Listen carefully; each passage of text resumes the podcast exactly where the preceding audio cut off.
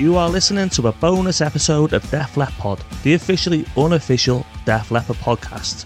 We're currently busy preparing for season 6 of Def Lep Pod, so in the meantime, we'll be diving into 2022's Step Outside, Walk This Way YouTube series. It's a rough and ready A to Z walkthrough of 45 Def Leppard deep cuts that we heartily recommend. Now, the YouTube videos have gone, so we've stripped out the audio, and in each of these bonus episodes, we'll take a look at a few deep cuts. What you're about to listen to is raw and broadly unedited. It's the ramblings of a literally rambling man chatting about these songs in the fields and on the coast of northwest England, because why not? If you're new to the podcast and this is the first episode that you've listened to, and you want to listen to a proper episode of Def Lep Pod, something a bit more slick, polished, and something that was intended for audio only, then check out any episode from our back catalogue that doesn't have the word bonus in the episode title. In this episode, we'll be covering the bees and starting on the seas with Battle of My Own, Bringing on the Heartbreak Live, and Coming Under Fire. So, let's take a step outside.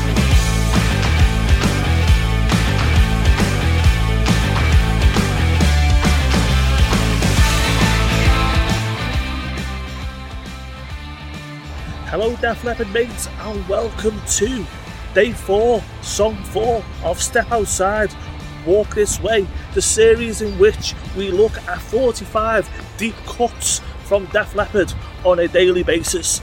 These are songs which have either you've missed completely or you only listened to once or twice and now you're going to give them a second chance based on my recommendation.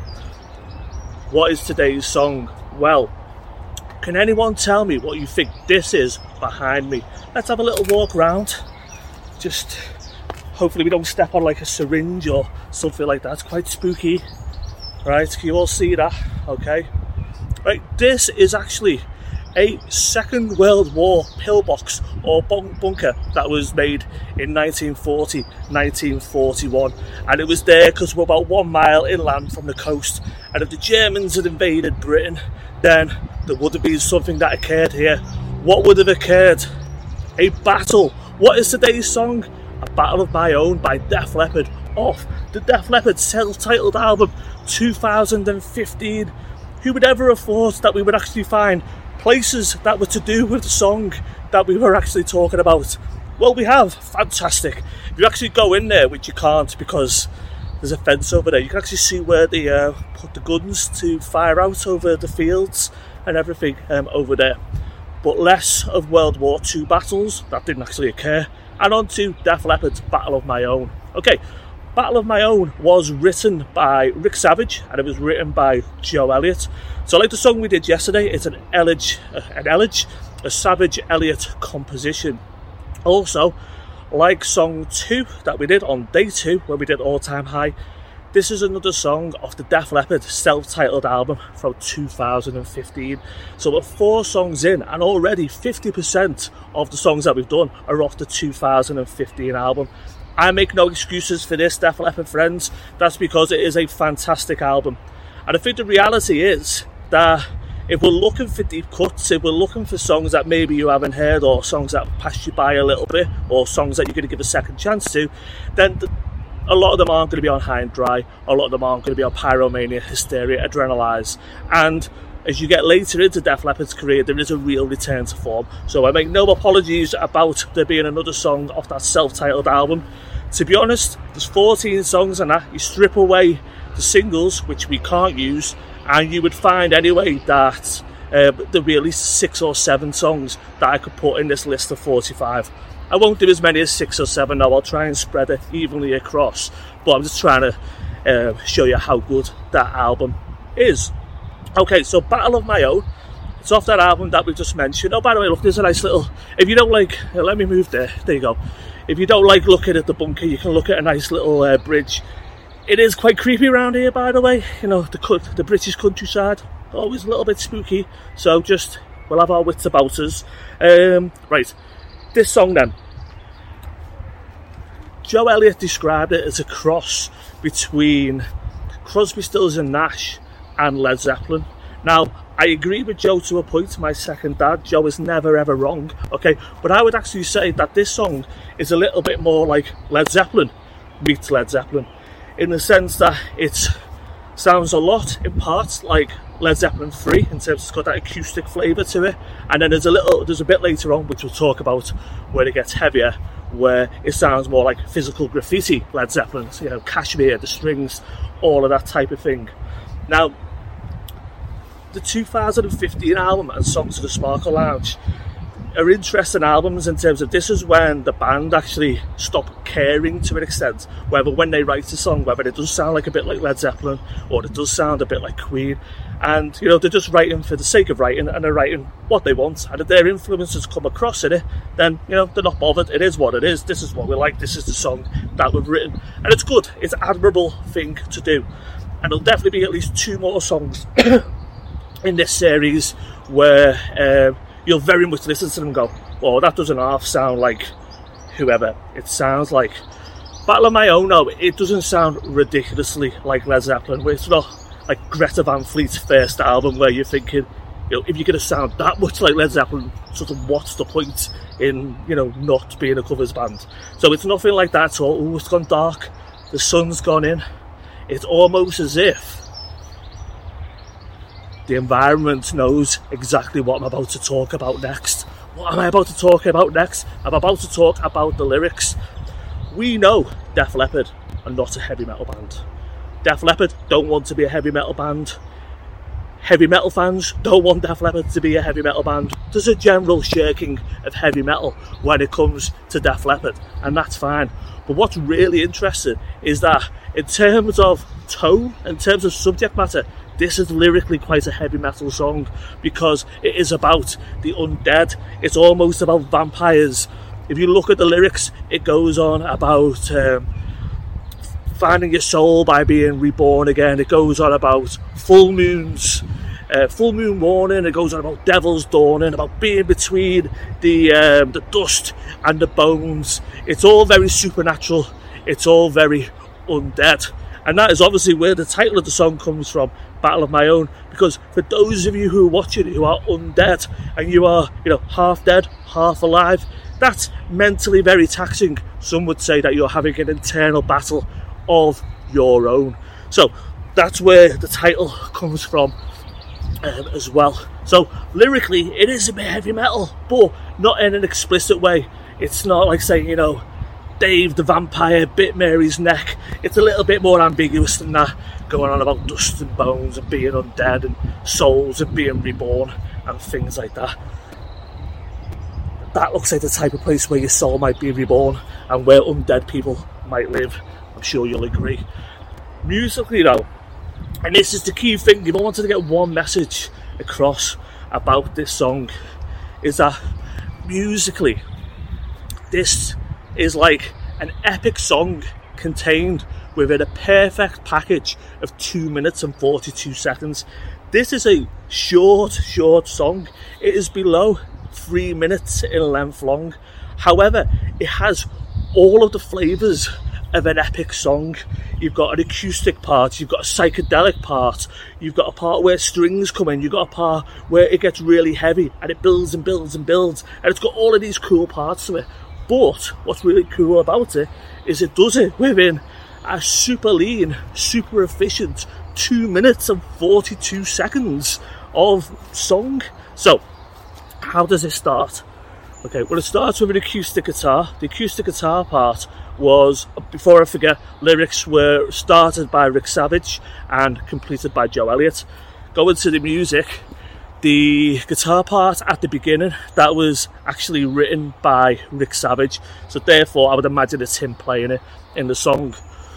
Now, what's interesting in terms of being acoustic is normally acoustic Def Leppard songs are very much you know strumming chords, but this song's different, and this what makes it sound like Led Zeppelin um, and Led Zeppelin 3, Big Gallows Pole, uh, for example, is that rather than it being strumming chords, it's like a it's like an acoustic riff or an acoustic part. You know, it's not just brum brum brum. It's a you know there's an actual there's an actual riff and an actual rhythm to it. So you've got that. Then you've got this like tabla drums, which give it a very, again, Zeppelin free sort of flavour to it. And these tabla drums are like really, really relentless and they give it almost like a sort of trancy sort of vibe. It all sounds a little bit, you know, like Wicker Man, where they're like listening to folk music and it's all a bit pagany and that type of thing. And you just got, you can imagine people going mad to this rhythm, but it's got like that rhythm behind, and that's good because that carries on with this sort of general folky theme that I know Joe's talked about, and it's just quite a British sound, certainly in the verse. You then go into the bridge, and the bridge is going on about um, forever is only uh, a kiss away, and all of this. And that's like really psychedelic, and the effect on there, I think if it's a, if it was a guitar effect, it's called a phaser, where it makes you go like like that. If anyone's walking past now, I look absolutely crazy, don't I? But anyway, there's like a phaser sort of effect on it, but it's on the vocals. Makes it sound a little bit wishy-washy and a bit psychedelic. Then you've got the chorus. The chorus is great, and the chorus is a very good ex- exercise in the fact that you don't have to write lots and lots of lyrics because Joe sings. Uh, a battle of my own. Then he says battle of my own again, but then he just puts the stress on my, so goes battle of my own, battle of my own. And it just works really well. You don't need to write loads of extra lyrics. Just repeat the same thing and change the stress on what you're saying. So that's really cool as well. Then there's a really heavy bit comes in, and that's where it sounds very Kashmir Led Zeppelin, just basically because it's got the string section in it. And when we hear that type of string section with rock music, it's just impossible not to think Kashmir. Now, I don't know if it's a real string section or it's a string section that you can play on keyboards. It sounds like a real string section to me, but if anyone knows, let me know in the comments. I'd be interested to know whether it is keyboard strings or actual real uh, strings. So that bit's really cool as well. And then when you go into the chorus at the end, um, there's a there's like a double track vocal or a backing vocal which is really really high and then elevates it elevates it and then it comes to a lovely end 2 minutes and 42 seconds. You've been taken all over the place loads of different parts and it's absolutely fantastic. The link to that song is below. Honestly go and listen to it. I guarantee you will like it. If you don't like it the first time listen to it again. It's really really good. Link to the podcast is below as well. I'm going to leave you now if you're wondering why I'm by a bunker in the woods wearing a shirt, I'm actually on my way back home from work. I thought I'd jump out here and uh, show you this while talking. But I am absolutely starving, so I'm going to go home for my tea. I'm hoping it's on the table. It better be. Only joking. Uh, I reckon I'm going to have oven chips, fish fingers, and beans. The orangest tea that you've ever seen. Right, I'll see you tomorrow for song number five, and all of you are going to say, that's not a deep cut whatsoever. However, I'll meet you in the pub in the car park afterwards for the fight, and we will prove that it is. See you tomorrow for song number five. Darkness falling, midnight calling, it's a full moon warning, the devil's dawning. I gotta get myself back home amongst the dust and bones. I got a heart that's slashed and torn. I need a soul to be reborn again.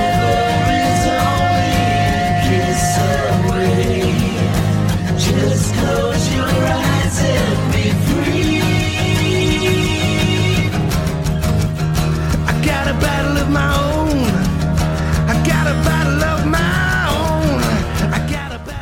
Hello, mates, and welcome to Step Outside Walk This Way series from Def Lep Pod the officially unofficial Def Leppard podcast. We are here today on Song 5, Day 5, in the rain, but we don't care. We don't care at all. What is today's song outside of the norm? What is today's deep cut? Well, it is Bringing on the Heartbreak. Wait there, Bringing on the Heartbreak that's not a deep cut. That's Def Leppard's first hit single. What are you What are you doing, with Def Leppard to us? We came here for for nuanced, alternative, subversive song choices. Are you giving us bringers on the heartbreak? I'm not just giving you any bringing on the heartbreak though. I am giving you bringing on the heartbreak live in 1989. No, not in 1989, in 1988. February 1988 in the McNichols Sports Arena in Denver, Colorado, in the United States of America. Right, why does this song fit our criteria? Why are we allowing ourselves to have this? So, you may or may not remember on the introductory video that now and again we would do live versions, but we wouldn't just do live versions for the sake of doing live versions. It'd be where they did something significantly different to alter the song from, you know, the single that you know or the well-known version. Okay, this version does that. It is significantly different from the single version that was released in 1981. It's also significantly d- different to the version that was released in 1984 as well, when um, it was reproduced on the back of the success of the Pyromania album and released as a single again. So, first thing before we got to some Def Leppard stuff, just found out a couple of interesting things, so I think they're interested. Uh, it's this rain is coming down quite heavy now. I'm not asked. I'm just straight on. Um, McNichols Sports Arena. It's also where, if you've ever seen the U2 uh, movie, Rattle and Hum, and there's concert footage in there, that was also filmed in the um, McNichols Sports Arena as well. And also, the very first band to play there and the very last band to play there before it was demolished in 2000 was the very same band. Do you know who it was? I'll give you the clue. Big beards, legs, fancy cars. Yeah, ZZ Top, the first and last band to play there.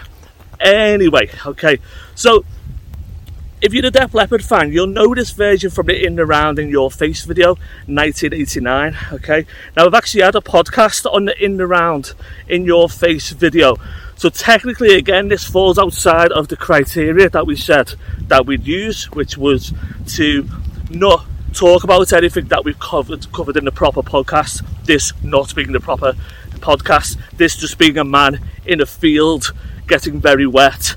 Uh, what am I doing? Who knows? Right? Okay, but this is the audio version, and the audio version it was officially released, so not just outside outside of the video, in 2017 as part of the Super Deluxe version of Hysteria, which is a box set. It's got loads of stuff with it. So the audio was released for the first time. Um, so it is actually a proper track that you can listen to. So I'm counting it as different to the video. So we can definitely have it. By the way, if you want to pick up that box set, you can pick it up for about 70 quid, I think, these days, if you want to go and do that. Right then. So Bringing on a Heartbreak, you'll remember, came out in 1981 off high and dry. The actual original video has got a live flavour as well because it was filmed in a royal court in Liverpool, which is about 10 minutes that way. And that was the sort of the live footage was from there.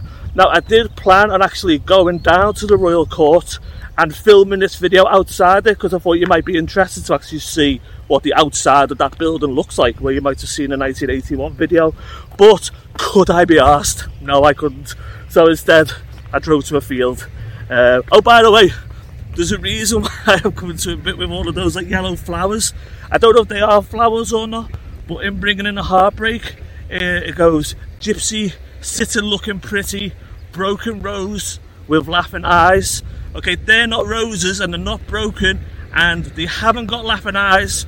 However, they do actually, they are flowers of some sort. So there's a very, very vague link there to the song. I have not been able to find any gypsies sitting pretty, looking pretty though. Uh, but you know what? Maybe there's 10 of them over there. Who knows? Okay. Bringing on the Heartbreak. Who was that written by Def Leppard? It's a very good question. It was written by Steve Clark Joe Elliott and Pete Willis. For those of you who don't know, Steve Clark and Pete Willis were the original guitarists in Def Leppard. This is the first song that we've covered so far in the Step Outside Walk This Way in the Bloody Rain series. Um, that's featured those two uh, members of the band in the song writing credits. So it was written um, written by them. Lyrically, I mean, it's obvious what this song is about. You're bringing on the heartbreak. There's that gypsy sitting looking pretty at the start, in a broken rose with laughing eyes. Um, always running wild she is, um, and she is breaking our narrative voice's heart. You know, it's a it's a simple subject matter for a rock power ballad. Um, nothing exceptional there.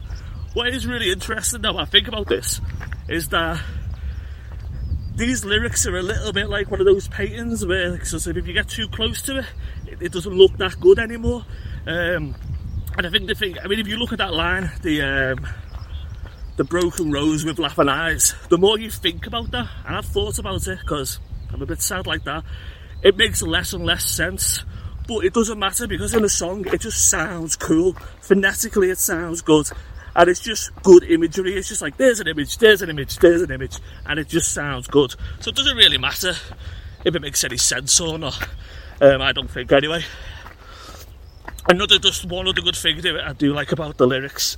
There's a line in this where it says, uh, "You're you're a secret, misty-eyed and shady lady. How you hold the key." I've always really liked that line because what you'd expect normally in a song is that the rhyme ends at the the rhyme appears at the end of each line. So at the end of one sentence, you've got one word. At the end of the next sentence, or whatever, it then rhymes. But I like the way this sneaks in this sudden rhyme with the um, misty eyed and shady lady how you hold the key. And you just got this sort of surprise rhyme comes in and I think sort of phonetically it just makes the lyrics roll and it just makes the song roll as well.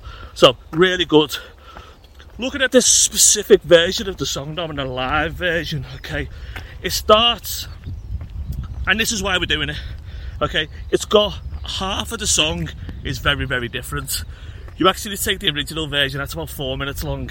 This live version is about six minutes long, though admittedly there is a bit of talking in it as well, where Joe introduces Steve Clark and Phil Collen, and he introduces uh, Phil Collen as Phil Flamenco Collen and Steve Clark with his very nearly, very nearly legendary Gibson 18 string Razor.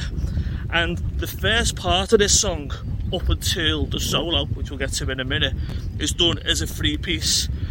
And it begins with an introduction that's completely different to what is on High and Dry and what is on the record and you got Steve playing like the sort of the chords and some jingly jangly stuff on his um, 18 string electric guitar Razor, and then you've got Phil playing a not an overly not overly flamenco style, but a, a, sort of acoustic flamenco style guitar. It's really nice and it's really cool. And at that point, the audience have no idea what it is. And then there's a cool bit where Phil makes the guitar go like that, and the crowd get all excited. And then Phil and Steve they turn to each other, they get the timing right, and then it kicks into the guitar part that you know in um, from the song. And you hear the crowd, and the crowd go wild. They're like, "Oh, bring it on the heartbreak! This is one of my favourite Def Leppard songs. Oh, I was hoping he'd play this," and they get all excited. And Joe comes in, and Joe starts singing it. Right, there's two things I want to say about Joe's voice. There's one thing now, and there's one thing a little bit later on in the song, okay? There's a good chance I'm going to forget to talk about the second bit.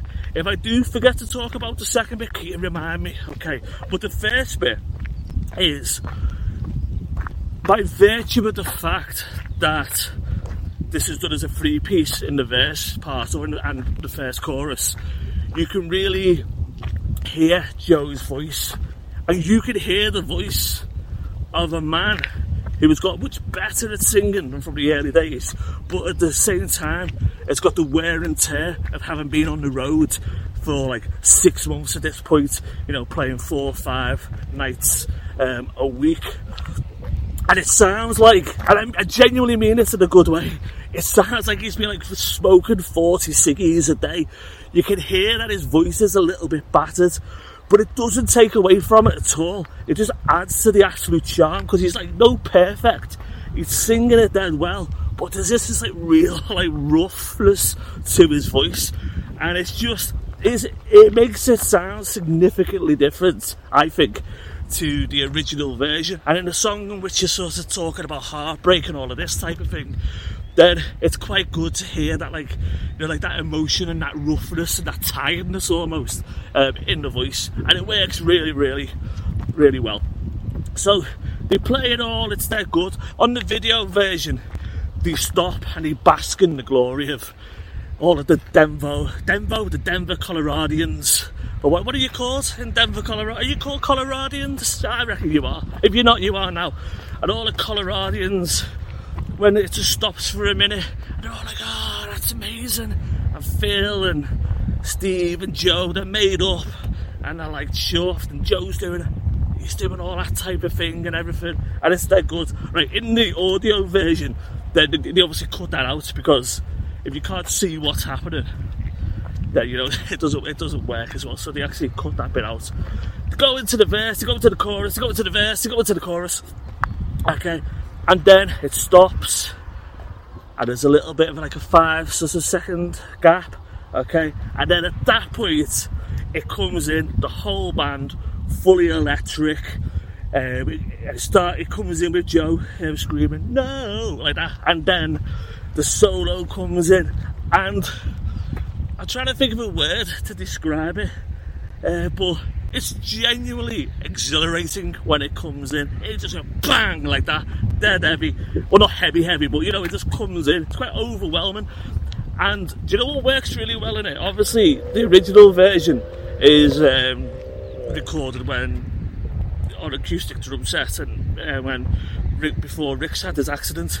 In this version, though, he's obviously he's now on his electric drum, drum kit and everything and it doesn't half suit the song because the way it like actually comes in at that point, the drumming's really good. Listen to the drumming on it; it's like it's just he's just he's just going for it, and like the actual sound of the electric drums and big like blasts really work well um, on the song.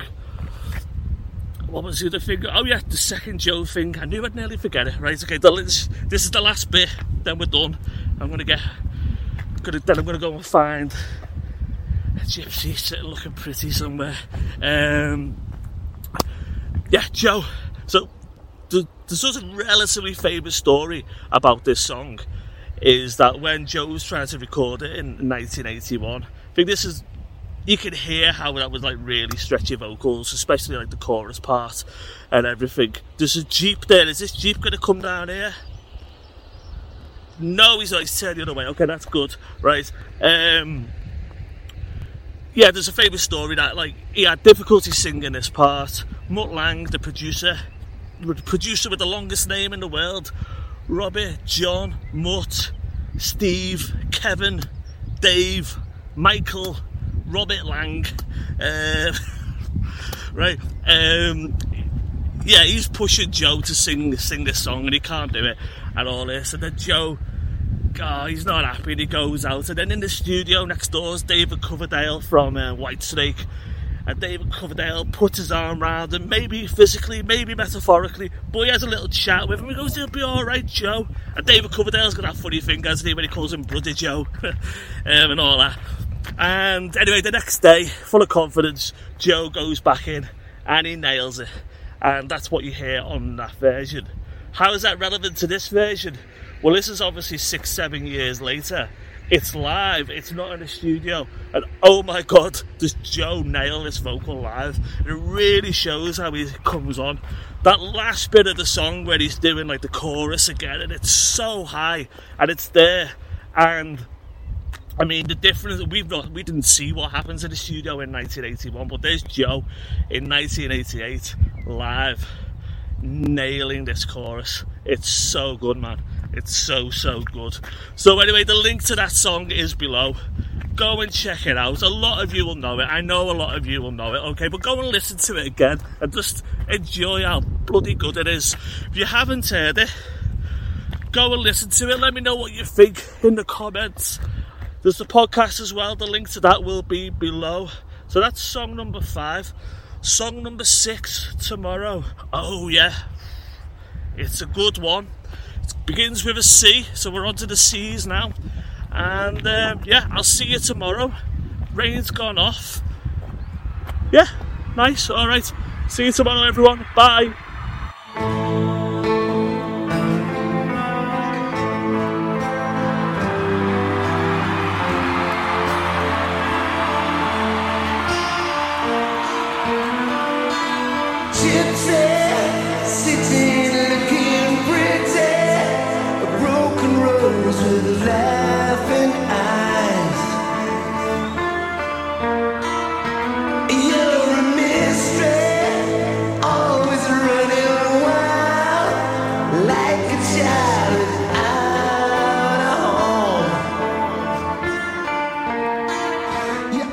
Hello, Def Leppard mates, and welcome to Song 6, Day 6 of the Step Outside Walk This Way series from Def Lep Pod, the officially unofficial Def Leppard podcast. This is not the actual podcast itself, however, this is the series in which we look at songs that are outside of the hits, are outside of the norm, and songs that might have passed you by. Today's song for the die-hard Def Leppard fans, you will absolutely know this song, okay? This is a song where if you were ever going to do a poll of the most underrated Def Leppard song, this would definitely feature, if not number one, number two, but probably number one. It's so underrated and it's so flagged as a song that is underrated that it's probably actually not underrated at all. It is very, very much rated. And the song is coming under fire. Now, I'm going to level with you, Def Leppard mates, in terms of I strongly doubt my ability to articulate the quality of this song well enough in this video with you today. However, the good news is I've been watching on the Def Leppard Vault on the official site. There's a track by track uh, videos that the band do for the Pyromania album that was released a while ago. And the good news is, is that when they get to Coming Under Fire, seemingly the band can't really articulate anything about this song at all. Um, you know when you're driving and you can you've got your blind spots where you can't see through your wing mirrors or your rear view mirror it seems to me that coming under fire when it comes to the band and when it comes to my ability to talk about it it's just, just a bit of a blind spot. And i'll just give you like a few examples. Yesterday oh yesterday that's today that's yesterday. But yesterday on twitter there was this twitter listening party that's done by uh, Tim Burgess used to be in the, oh no, he's still in the Charlatans, uh, isn't he? Very good band, by the way, love the Charlatans. Um, and it was a thing to do on Twitter where you all listen to an album at the same time, and then the Def Leppard uh, official Twitter account was tweeting a few things about each song, and it was coming from Phil. And the first thing that Phil said when this song um, actually appeared was he doesn't think they've ever played it live before, but if anyone thinks they have, let them know. And when you look at those videos as well, the on the vault that I was talking about, to track by track, it's exactly the same again. It's like they're all like, we don't think we've played it, played it before, but we're not absolutely certain. So this is like a little bit of an enigmatic song. And then when they go on to about why it hasn't been played live, um, on that on that video where they're talking about it, there's very much the main thing that they say is that they think it might be, they don't know for certain because it's a little bit complex. The weird thing is when you listen to it, it doesn't sound complex because it's actually quite a sparse song musically, or that's what it sounds like originally. I will come to that in a minute because I think that sparseness and that complexity are actually um, related. So yeah, and in that video, I feel like Phil talks about it for, you know, he's talked about it for a minute. And trust me, as somebody who regularly talks a lot but says nothing, oh, I love Phil so much. He's like my third dad, Joe's my second dad, Phil's my third dad. But he really says nothing about the song in the minute that he's talking about it. Then Rick Allen's just saying, God, I think this would be really hard to learn how to play again. And it'd take me some time. So, yeah, this song is an enigmatic song. We all know it's good, but why is it good? There's a blind spot to this. And in a way, that is actually symbolized, should I say, in terms of there's an interesting little fact about this um, about this song, is that on the first pressing of the Pyromania record on Mercury, the song "Coming Under Fire" and the song that follows it, "Action Not Words," are actually in the wrong order on the label, so you can't actually uh, yeah, so they're they're in they're in the wrong order. So even even a record doesn't really know how to place it correctly. And I do wonder if you know there's that famous story about the Japanese soldier who during the Second World War he was hiding in a jungle somewhere, and then the Second World War ended, and then years years later he came out of the jungle and he fought the Second World War was still on, and everyone had to turn around to him and say, "No, no, no, mate, it finished, years ago." Well, I do wonder if there's a Def Leppard fan hidden in the woods somewhere with their copy of Pyromania who thinks that coming under fire is action not words and who thinks action not words is coming under fire. If you're that person, let me know in the comments and I can put you straight. It's the wrong way round, mate, or it's the wrong way round, my dear, whoever, whether you're a man or a woman. Okay, so the song was written by Pete Willis, Steve Clark, Mutt Lange, and Joe Elliott. It features on the Pyromania album, came out in 1983. Joe Elliott says this is his favourite song, or possibly his favourite song off the album. The reason he says that is his favourite song, though, is because he's never he's, he's never had to play it live, and he hasn't heard it every night of the week for the last forty years. So you know, I suppose with some of the songs that they have to play all the time, maybe no matter how professional you are, you might just go off them a little bit. But Coming Under Fire, a highly regarded song. What's it about? Well, this is where it gets very, very awkward, Def Leppard fans, because I have been looking at the lyrics and I've been listening to the lyrics, and this song is showered with innuendo and you know I'm not very comfortable speaking about it because I'm British. This is the British Def Leppard pod. If you want to hear about all of the sexy stuff, then you're going to need to go over to the French Def Leppard pod where they're much more comfortable talking about this thing. But let's just say this song is a song very much about wanting to have a special hug, and we'll leave it at that. Um, there is one of the, the lines in it particularly like it goes. Uh, this ain't no bed of roses, this ain't no bed at all. That's always been one of my favourite lines in this song. Okay, right. Why is it complex? Why is it difficult? Because it doesn't sound at first sound, at first listen complex or difficult. It starts with a jangly bit. Interestingly, now that I'm on video six and I'm looking at these songs every day, I'm starting to see patterns repeat themselves in terms of Def Leppard songs. I'm not saying that like they're using just a formula for everyone, but I think this must be at least the third or fourth time I've used the word jangly. So there's a jangly bit, and then the riff comes in. So the jangly bit doesn't sound overly complicated. The riff is very straightforward, and the rhythm of the riff is quite straightforward. Just trying to think of a word to articulate it. I would say it's a stalking riff. It feels very much like something that you would walk to in a purposeful, stalking sort of manner. And lyrically, the song is a little bit stalky, if that's a word. Okay, right. Then it goes into the verse, and this is where it gets really interesting. Because this is where, oh, by the way, what's really cool is in the jangly bit, and then the riff that comes after it, what you then also get is there's just a little bit of subtle lead that starts over the jangly bit and then just continues over the riff as well. And that word subtle, that's our clue to the dynamics of this song, I think, because there are lots of subtleties in it. And anyway, you get into the verse, and the verse is super sparse. Now, I'm going to make myself sound ridiculous here, but it doesn't matter. There's only the ducks and the three people watching this to see me being ridiculous. And in the verse, there's, there's essentially four beats, and it goes do, do, do, do, do. So the drums go like that, and the bass follows it exactly, and then the verse weaves its way over and around that rhythm and it's really, really sparse and it's really, really basic. Okay, and then it goes into the chorus, and the chorus is absolutely full of vocals. If you watch that Vault video, I think Joe says that it might be the song with the most backing vocals on this um, album. So, oh, there's a butterfly. I don't know if I'm going to get them in. Can you see those? I can't because of the lights, but that's nice. That's better than the other day. Nearly seeing a rabbit getting ran over No, I didn't actually see it getting ran over. Did I just imagine that it might get ran over? Oh, I'll tell you what. Anyway, so you've got the sparse bit, you've got all of the backing vocals.